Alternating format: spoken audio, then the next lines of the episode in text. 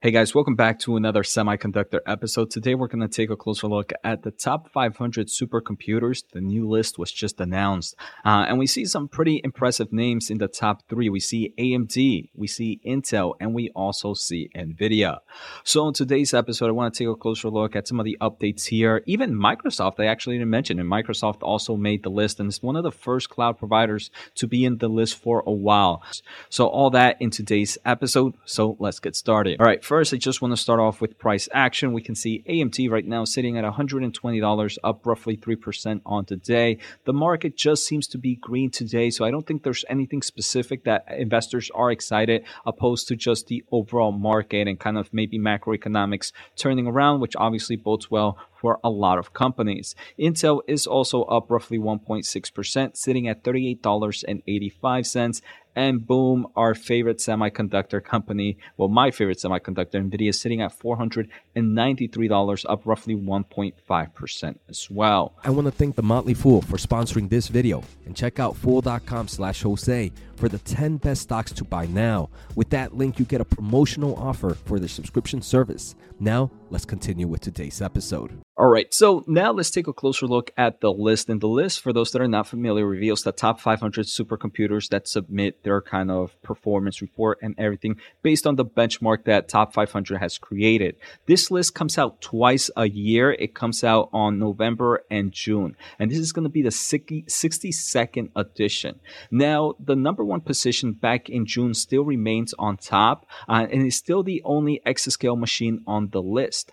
Uh, and this we're going to see is a fully powered AMD system. It has AMD EPYC CPUs and it has the AMD MI250X. Uh, we're going to see the specs of that. And some people might be wondering, hey, Jose, how is NVIDIA not the number one position? Well, we'll talk a little bit about that in today's episode. The second system is actually an Intel full system. It actually includes an Intel CPU and Intel GPUs. Uh, and this is the number two spot. This one just came onto the list. It is important important to note that this system is still being built, so they only kind of did the testing with roughly half of the final system. And they do believe once the system is finally commissioned, it will reportedly exceed Frontier with peak performance of two exaflops when finished. Uh, so, depending if there's any supercomputers that are going to come out between now and the next list, which is going to be June of 2023, I do believe Intel is going to have the number one position. And obviously, this bodes well for like, hey, Intel saying, hey, look, our full system that includes our CPUs, our GPUs, it's what's the number one supercomputer. So I do believe it showcases strong strength on their overall product. Now, I do want to say thank you for the support. I'm trying to hit 30,000 on this channel by the end of the year. So if you haven't, make sure to hit the thumbs up and the subscribe button. I do have weekly exclusive videos. Click the uh, semiconductor membership join button to learn more. Special offer at fool.com slash Jose free newsletter at josenajarro.substack.com, and free semiconductor news at semiconductorwatch.com. Kind of staying here into Intel, they do mention that in the entire list, 20 new systems use Intel Sapphire Rapid CPUs, bringing the total number of systems using this CPU to 25. They do mention that the Intel Sapphire Rapid CPU is now leading the new CPU among new systems. However, of the 45 new systems on the list, only four use corresponding Intel GPUs, with Aurora being the largest by far. And I do want to say, just because 20 use it doesn't, uh, 20 out of the 45 doesn't mean that the other 25 are AMDs. There's a lot and a lot of processors in the private market and even the public that the public doesn't see. For example, IBM numerous ARM uh, CPUs as well. So it's not just uh, Intel versus AMD. There's numerous other processors. There's numerous other accelerators in the private market as well. Now, the one that I found pretty interesting, they do mention that another new system named Eagle installed in the Microsoft Azure cloud in the United States has taken the number three spot. I do believe this bodes well for Microsoft and it just kind of shows the strength of the United States. United States is in the top three systems here, right? Um, the top three are actually held by the United States. And this is the highest rank cloud system has ever achieved on the top 500.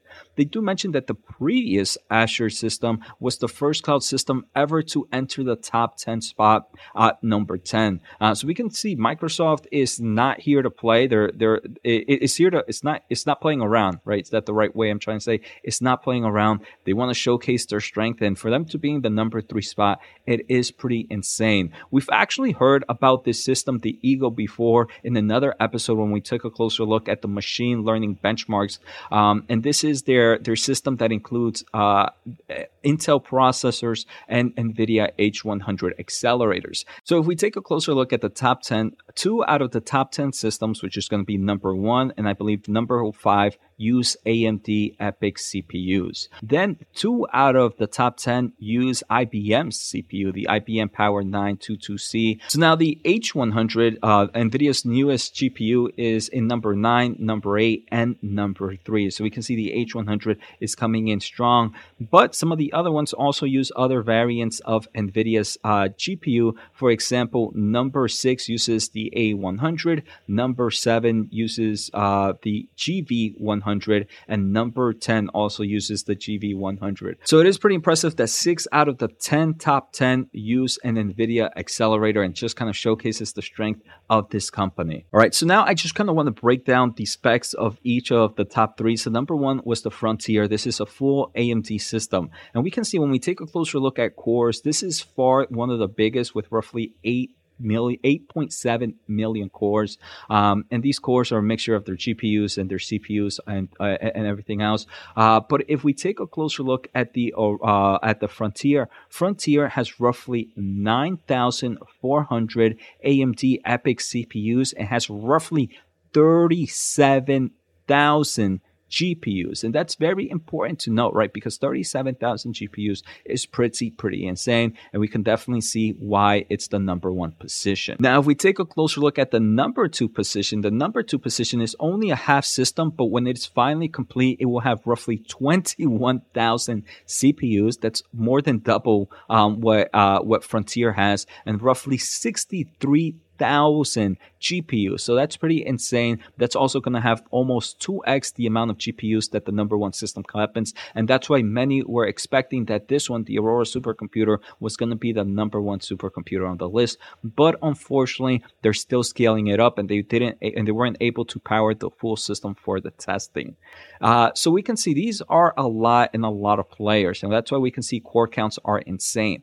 Now, in my opinion, I do believe the most impressive is number three, Eagle. And I don't know, maybe you can say it's because I am a NVIDIA shareholder. But Eagle, if we take a, if, we remember um, the benchmarks from ML Commons, we don't we do know that this Eagle platform is actually a system that has 10,700 GPUs. So 10,000. Remember, the current number one has 36,000 GPUs. So this has a third of the uh, of the accelerators on the system and made it onto here with um, with less than with with roughly 50% of peak performance. So I can't imagine if we ever see a H100 with similar types of GPU accelerators as the Frontier or even the Aurora. Some other cool things they do kind of give us kind of uh, pie charts of of a lot of information. And here we can see processor generation. Intel Xeon and Intel continues to be a market share even in the top 500. AMD Zen 2 and Zen 3 also make the list,